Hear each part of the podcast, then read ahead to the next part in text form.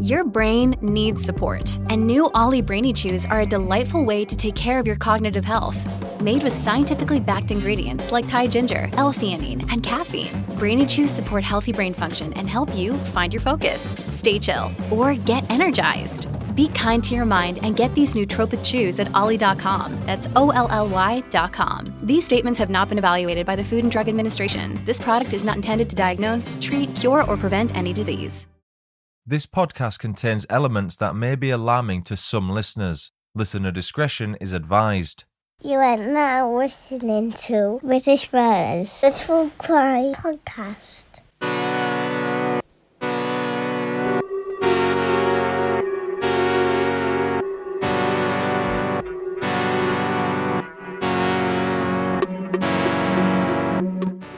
Kim Donovan, welcome to the show. Thank you for your time and for speaking to me. Do you want to say hello to my audience?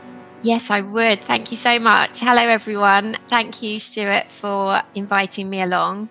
And I'm very much looking forward to talking about the mysterious Mrs. Hood. Yeah, so we're here to promote your book. Now, on the day of recording, it's February 20th. This comes out on Thursday, the 22nd of Feb. By the time my audience hears this, it will be out already. So you've got to kind of work with a time travel brain when you're doing this kind of stuff.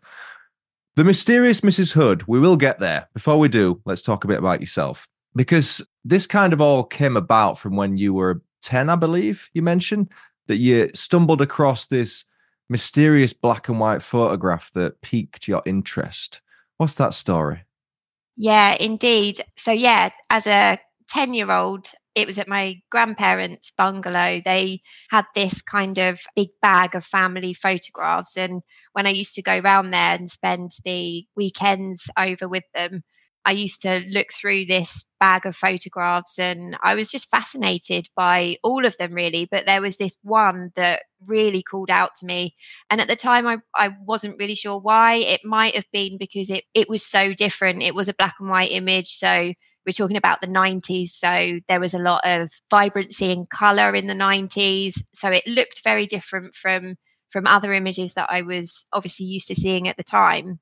So I asked my grandmother about the people in the image and she didn't really know too much about them. All she knew was that the woman in the image was her mother's sister, so her aunt, and the man in the image was her aunt's husband and then she said quite kind of i can vividly remember the conversation. She said quite unexpectedly and my aunt was murdered. And that was about it really. She she didn't know much more than that. So there was this kind of image that really called out to me. And then there was this question over what had happened to her.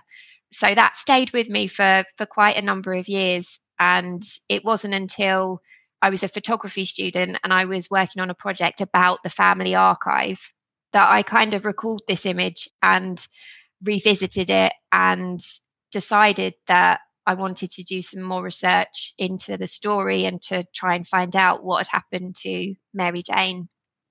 Was there anything in that interim period between being 10 and being a photography student then? Was it ever mentioned again? Or because as a 10 year old, murder is kind of, I guess, something you might not be able to comprehend fully. So I'm just curious as to how that stuck with you for so long, because when we're kids, we hear so much stuff that we forget. We don't even probably remember earlier than five or something. So, what was it about that in particular that did stick with you? I've got the photograph in front of me. For anyone listening, it's Herbert and Mary Jane Bennett, and Herbert sort of stood leaning on. Is it a chair or something that he's got his, his right arm on? It looks like. Yeah, yeah. Mary's in a chair with sort of a right arm leaning on it. Quite a casual pose, really. Is it in the book that you mentioned something about her eyes? You saw a bit of sadness in there. Yeah, I think certainly when I revisited the photograph later, that's what I realized it was that was drawing me back. A sadness in her eyes, a sadness, a general sense of sadness, perhaps, that I knew in, I think it would be three years or so from when that photograph was taken, that she would be dead. So it was that thing, the sense of sadness that really called out to me, I think. But you asked about the time period in between. So there was a bit of research that happened there. My mum was also quite interested and intrigued by the case. And she kind of did a little bit of research, but this was kind of back in the day of dial up internet. And so information wasn't widely accessible. So, what that looked like was, and I can remember this as well, kind of trips to our public library, our local library, to look at books to see if there was anything that was published about the case in books. But again, at the time, there wasn't really anything. And what I have found since I've been researching is that the books that publish information about the case are very old. So there was books published kind of at the turn of the 20th century in the 1920s. And I think the latest one on the case was in the 1960s. So yeah, there was very little information out there at the time that my mum was was looking into it. She gave it a go and then found that she couldn't find much information. But I remember actually at, at school, we did a project on, or we were learning about capital punishment. And I remember saying as part of that about this case and, and talking about this case. And so it, it is something that kind of stayed with me for whatever reason for a, a number of years. Oh, how did you start the research? So you're looking into this as an adult, basically.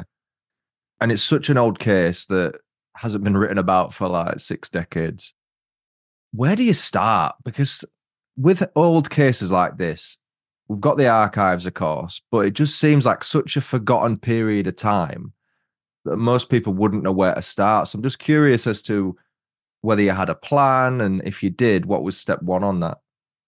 Well, back when I first started to research it, so as a photography student in the the late noughties, there kind of was no plan at that time but access to the internet was easier. So a lot of newspapers had been, or some at that point, newspapers had been digitized. So access to kind of historical information was much easier, certainly than it had been kind of 10 years before.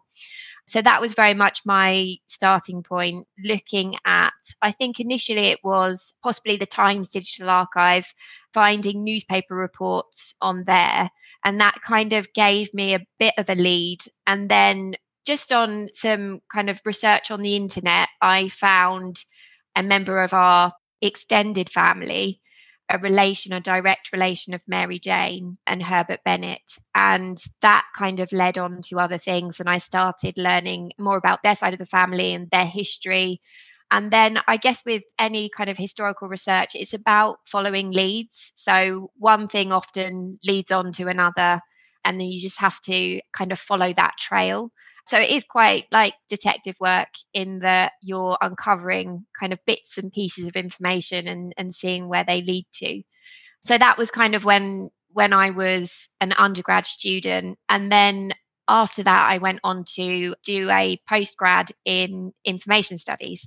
So that's what qualified me to be a librarian, which is my job today.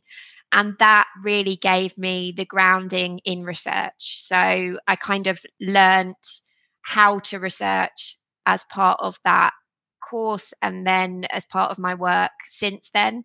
So that then gave me more structure to my research and I kind of had an understanding then of where to look for information, obviously, which sources are kind of more trustworthy in um, the information that they provide. So it became a lot easier when I'd had that kind of experience. What were your thoughts at first? Was your plan to just figure out what happened? Or was it in the back of your mind that you were going to turn this into a book? Had you ever written anything before this? No, this is my first book. And I never, yeah, I never set out to be an author to write a book. It was very much, I wanted to find out what had happened.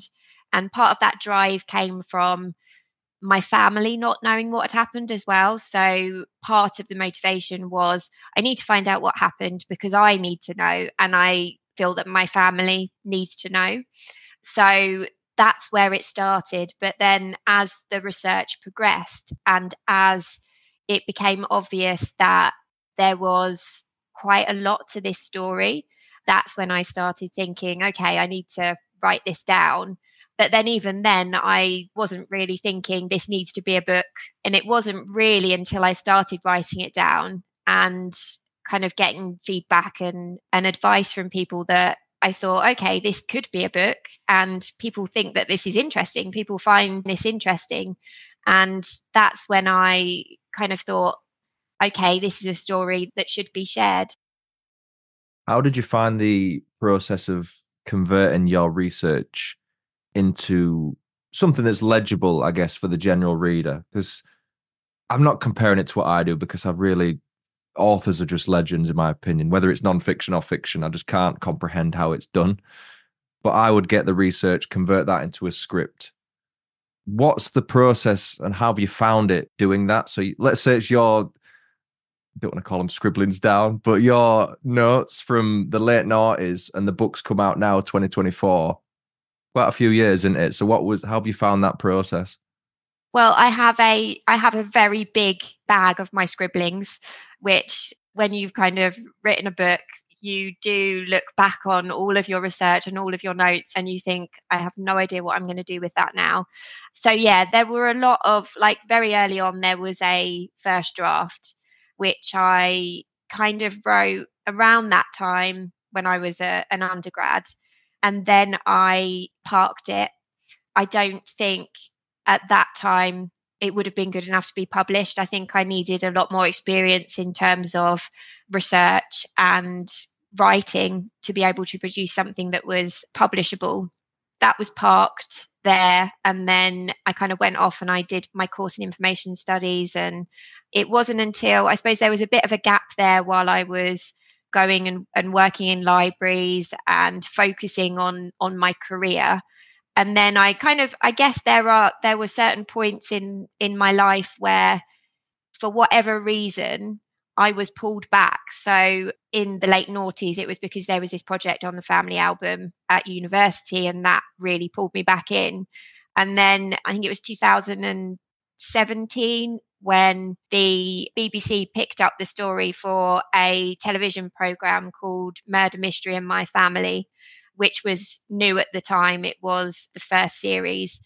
And they originally pitched it as My Grandfather Was Innocent. That was the original title. But the premise of the series is that they pick up kind of historical crimes and investigate with the intention of testing the conviction of the accused to see if in modern day courts the conviction would be upheld or not.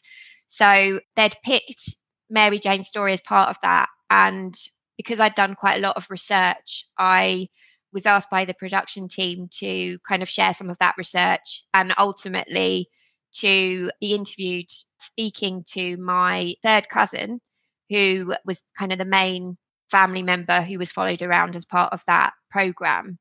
It was partly because of the way that the story was represented in that program it was represented in a way that wasn't focused on Mary Jane. It wasn't focused on kind of her as a victim.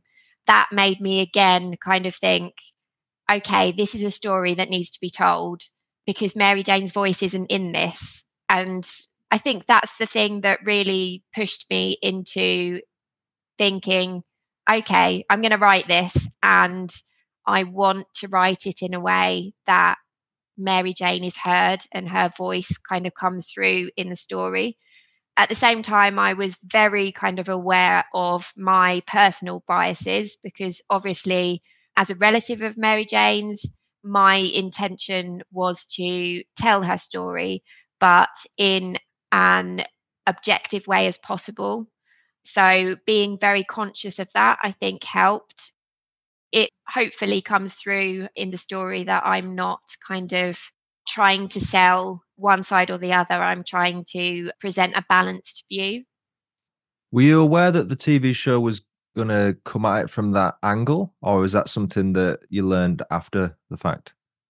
I had an idea because of how it was originally pitched that they were potentially going to come at that angle, but I think it felt like it should have been something that was very balanced, given that the idea was to test convictions. So obviously, you then do have to present a balanced view. But I mean, I'm not going to kind of say what came of that program in case people want to watch it, but it was a balanced view. I just felt that Mary Jane wasn't heard as part of that story.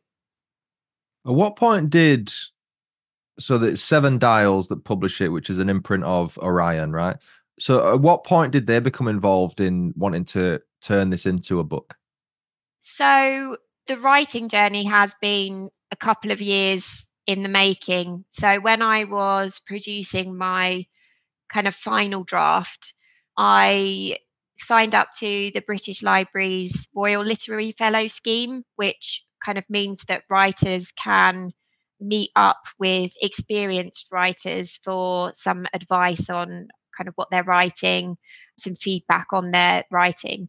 So I had a couple of sessions with Wendy Moore, who's a fantastic nonfiction author and journalist. And she was the one who kind of said to me, You need to pursue publication for this. It's worthy of publication. At that point, I was still not considering myself a writer and still not believing that this was a book that that could be published so that was in terms of my writing journey that was uh, amazing and i'm very grateful grateful to wendy. So the first kind of stage then is to seek representation from a literary agency. So i kind of submitted the proposal to a few different agencies and Hannah Schofield from LBA came back and said that she loved it and she wanted to represent it, which was fantastic. Hannah then kind of submitted the proposal to various different publishers. And then I think it was about just under a year later, Seven Dials took it on as a book to be published. And that was in December 2022. So since then, we've kind of been working on, on the manuscript and it's been going through the various different stages of editing and printing to get to where it is now. The story will continue after these quick messages. And now, back to the story. It's amazing how long it takes, isn't it? Considering that's just over a year from taking it on to release date, just back and forth editing. Do you ever feel, I've never been in that situation, but do you ever feel that with the volume of edits that come back, does it ever get to a point where it feels too far removed from your original work? No, it really didn't in this case. So I didn't do things in the right kind of way for nonfiction. So I was always going to write this book. And I wasn't always, when I was writing it, I wasn't always kind of of the mindset that I'm going to have this published or I'm going to seek publication for this. Because of that, I had a complete first draft ready to go when I kind of went out to the agencies. With nonfiction, that's not normally what you would do. You would normally kind of write a proposal. So that would be like a chapter by chapter breakdown with maybe a couple of full chapters in there, and you'd send that out. But because I had a full book by the time Seven Dials signed up to it, it was in a really good kind of state to begin with. And not a vast amount changed in the first couple of edits because so much work had already gone into it. That was great. And the input that Beth, my editor at Seven Dials, had was fantastic. And it really, I think, brought it to life. So it's kind of there were several edits, but no major changes in in any of those. So it was great. With these proposals, then, because you had a full manuscript, I take it you wouldn't send that in before being signed up, right? That seems like it'd be a disaster. Or is that what you did? No, so I had a full manuscript, but I then had to write a proposal. So I kind of did it backwards. So, what does the proposal look like then for someone that's never written one? What does that consist of? Is it a few paragraphs? Is it a few pages? What does that look like? It is quite a substantial document because it's basically the whole book but condensed. So, you will include a couple of full chapters in that and then summaries for every other chapter. But that is written in like full prose. So, it's a style you would be writing the book in.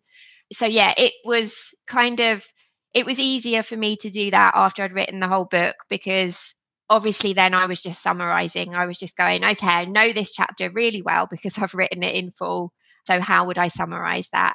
And I think it's really good for when you're writing a proposal that obviously gives you the chance to test out your idea. So if you can fill out a proposal, if you have enough content, to fill a proposal, then that's a good indication that you've got enough content to create a book. With fiction, it's different, and you would have a full manuscript when you go out to publishers. So it is a bit different with fiction. Who has the final say on the title of the book? The final say is with the publisher, but certainly with Seven Dials, it was a joint thing. I think it was always called The Mysterious Mrs. Hood. And then the publisher kind of came up with the subtitle. But yeah, it was a collaborative thing, but ultimately the publisher has the final say. So that subtitle it's a true Victorian mystery of scandal, arson, murder, and betrayal. And then just above the title as well, it's uh, quoted as saying a real life Sherlock Holmes mystery. So let's talk a little bit about the story. So Mrs. Hood is a pseudonym basically for Mary Jane, and she was found on a beach one day with it was a bootlace, right, tied around her neck. Yeah, mohair bootlace and she was found on the beach by this lad. So that kind of introduces what's gone on, but behind that, the whole story is just it's unbelievable, isn't it? It's so bizarre. You've got faking boat trips to America, going to South Africa. You've got leaving your child with someone, calling it something else, and pretending you have this cousin who isn't your cousin. How on earth did you structure this in a way that's able to be followed by someone because it is quite convoluted, isn't it? And it could easily get out of hand if you let it. Yeah, there are a lot of people involved as well.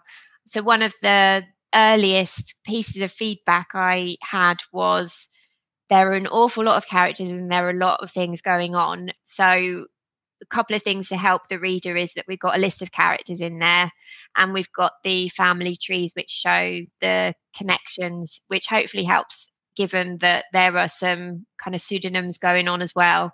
So, yeah, I think that's one of the big things when I was researching the case, trying to work out what was factual from an awful lot of press coverage. And a lot of that came from kind of looking at witness depositions and figuring out what the testimony was of each of the different people and then piecing that together into a narrative. And then the kind of easiest way to do that, I felt, was laying that out in a narrative that was quite linear. So we start in Great Yarmouth when Mary Jane's body was found on the beach. And then it kind of goes back slightly to kind of trace her arriving in Great Yarmouth. And then eventually we go back even further to look at some of the circumstances around her kind of life in the few years before, ultimately to then catch back up.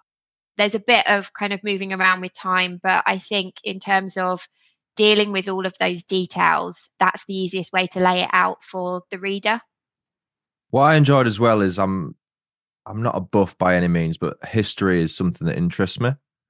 So for anyone listening that wants to give this a read, it is a true crime story, like a mystery involving a murder, but it's also a historical text, if that makes sense. Because this is over 100 years ago, I think you did a good job of setting the scene for a lot of it because there's a lot of cultural things we weren't aware of. It could be something as silly as wearing a hat. People would raise an eyebrow if, if you didn't have a hat on. Really strange things that you wouldn't consider nowadays. How enjoyable was that experience just finding out about the historical side of this case? Really, yeah, really enjoyable. I'm very, very interested in in history, especially the Victorians. I think they are fascinating people. And quite early on, I realized that in order to tell the story, it needed to be told within its historical context because I think there are so many different elements of it that only makes sense because it happened at that point in time. And I think just kind of a, an example of that is that certainly with the forensics, so all the circumstances around the investigation of the case, there weren't forensics as we know them now. So that meant that the way that the case was investigated at the time was very much around searching for clues, talking to people, talking to witnesses, police treading the beat. that is something that is very representative of that time and something that we wouldn't necessarily, without having that background, realize today because things are so different. How did you find the process of effectively translating the language used in the sources you'll have found to modern day? Because although it's only 100 years, it is kind of like a different language, isn't it? And there's a lot of out of date terminology, I imagine. What was that process like? Yeah, it was it was interesting. I think even though they used very different language, example that brings to mind the doing to death, which is obviously very different to how we would talk about murder today. I used elements of it. So, in talking about more of the historical side of things, maybe I would kind of use some of those words and incorporate them into the text slightly so that it has that kind of atmosphere.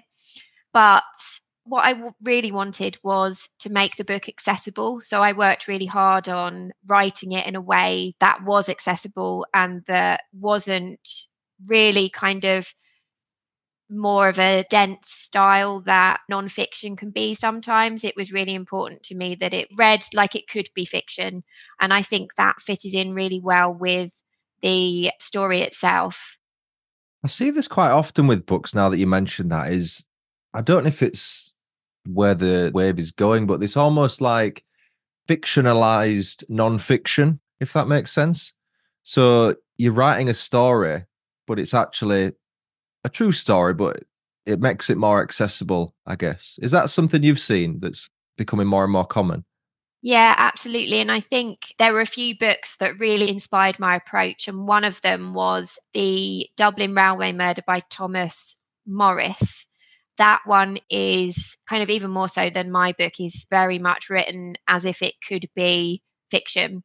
It's slightly different in that I think with that one, some of the scenes are kind of imagined slightly. So where there wasn't kind of enough historical content to kind of work with to create scenes, if you like, I think they were imagined. Whereas I was very I was very conscious not to do that. So none of what I've written is it's all based on fact. So I haven't kind of imagined and put in any scenes or created any any additional content. It is all based on what happened. So I was I was really lucky in that respect as well that there was so much content out there that you could make this full length book from what was available. What's your opinion on these imagined scenarios? It, I just think of you know TV shows where it says this is real, but some scenes have been put together for your entertainment. I guess. What's your view on people that do that in stories such as this? I think that's kind of what comes to my mind as well. The um, television programs where you've got that added extra. I think that personally, I wouldn't, I didn't want that for this book because I was so, I really wanted it to be completely factual. So it's not something that I wanted for this book. In terms of entertainment, I can see why other authors might do it, or it might be done for TV to add that extra element of sensation that kind of draws people in. I think with this story, you don't need any more of that. I think there is plenty of kind of sensation without adding things in. And part of my motivation was, as I said earlier, finding out the truth about this story, partly for my family. Certainly, that was what my motivation was to begin with. So I kind of saw this as almost something that could be left for future generations of the Clark family. Clark was Mary Jane's maiden name. What I wanted was that to be a very factual representation. So it's almost something that can be left for future generations of that family and they can go back to that and say, okay, this is what really happened. And it doesn't have any kind of any additional kind of imagined scenarios or scenes within that. What was the feeling when the book was signed off as complete? being a member of Mary Jane's family? What was going through your mind? I was pleased that Mary Jane's story would be out there and that people would be able to read it. I think that's something that she would have been proud of to know that her story was being told. I was slightly apprehensive because obviously there there are kind of members of of our family alive today who would still be impacted by what happened to Mary Jane. But I've had kind of various conversations with relatives, and it's something that they are really keen to read because they want to know kind of the circumstances around the case. And there are a couple of things in there that certainly I would have been cautious if my grandmother, who I kind of spoke about at the start, who kind of introduced me to the image, if she was still alive today, I would definitely be cautious about some of the a couple of the things that were that are mentioned in the book because they were things that she were she wasn't aware of and things that she would have been quite shocked by. So I think mainly that shock would have come from her being part of the generation that she was. So I think with generational changes, some of those things won't have as big an impact as I think they would have done with my grandmother. There is that apprehension there that this is telling the story of a relative, and the relative is not only my relative, but other people's as well. Was there any cautious sort of feedback from relatives who were a bit more on the I'd rather you just leave this alone side of things? No, not from my side of the family. And then from kind of Mary Jane's direct descendants, there were, well, her grandson, who I was in touch with a few years ago. Unfortunately, he's not with us anymore. And his son was the relative who took part in the Murder Mystery and My Family series. So he had kind of been on his own search for the truth through that. So, yeah, I think there is a general sense from relatives that they just want to to know the full story of what happened and any major apprehension that I would have had probably would have been for my grandmother's generation. Would that have been something that you would have warned her about if you had the opportunity, or would you have just perhaps written it differently? I think I would have I would have had to have a conversation with her because it's kind of one of it's a key thing in the book and it kind of needs to be in there, but it's definitely a conversation that I would have needed to have with her to prepare her for it. But yeah, I mean, if I'm aiming for a true account, then I have to include everything. What do you hope readers take away from this book? That's a very good question. I would like them to understand the circumstances around Mary Jane's death and get a sense of what it was like in Victorian times and how crime was kind of approached and the historical context around that. It's interesting because you've kind of written this, like you've got your, your day job there, you're a family member, you've written this kind of for different reasons than I guess a stereotypical author would release a book, right? To try and get people to read it and get sales and get a new book and all this kind of stuff. Maybe that is in your plans, I don't know. But I think because you've written this for different reasons, it kind of shows in the depth of research for me because you've did your post grad degree also and you've got your job, but the references in this, you've got like 30 pages worth of references for everything. And you've got historical images, family photographs, archival documents are referenced on here. It's very, very in depth and thorough, which I appreciate as a fellow kind of researcher, not to this degree, certainly not. But I think that does come across and it is a fascinating story. So if anyone wants to read this, The Mysterious Mrs. Hood comes out February 22nd. Again, that's in the past. As people listen to this, it's always confusing. I have to remind myself. I'm going to put a link in the description so people will be able to pick up a copy, Kim. And if they're lucky, I might give this away at some point. My copy. Oh, very good. Once I'm done with it, because I'm not letting go of it just yet.